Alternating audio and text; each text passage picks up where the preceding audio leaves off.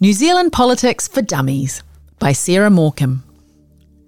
It's easy to feel daunted by the big, scary world of politics. There's so much to know. And if you're a new voter or just don't have the time or energy for a bunch of research, it's difficult to know where even to start.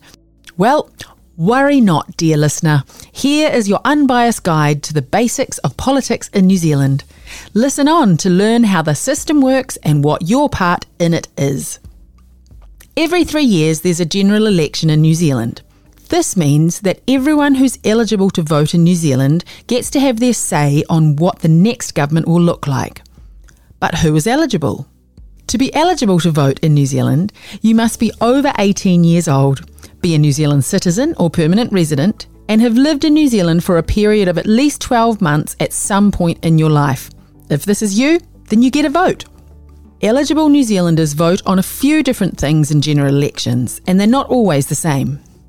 Every general election will involve an electorate vote and a party vote. For the electorate vote, you get to vote for who you want to represent your area. This person is called your Member of Parliament, or MP. The party vote is where you decide which party you want to represent you.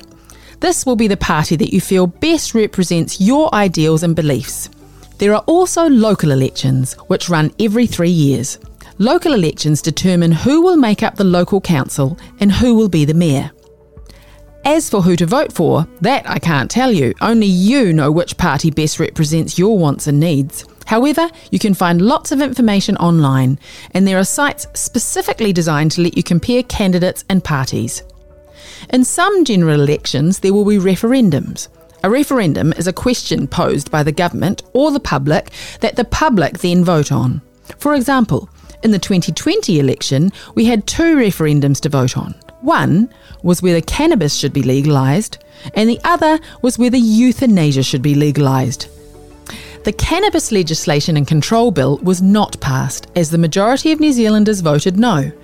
But the End of Life Choice Bill was passed, meaning that euthanasia, with certain restrictions, is now legal in New Zealand.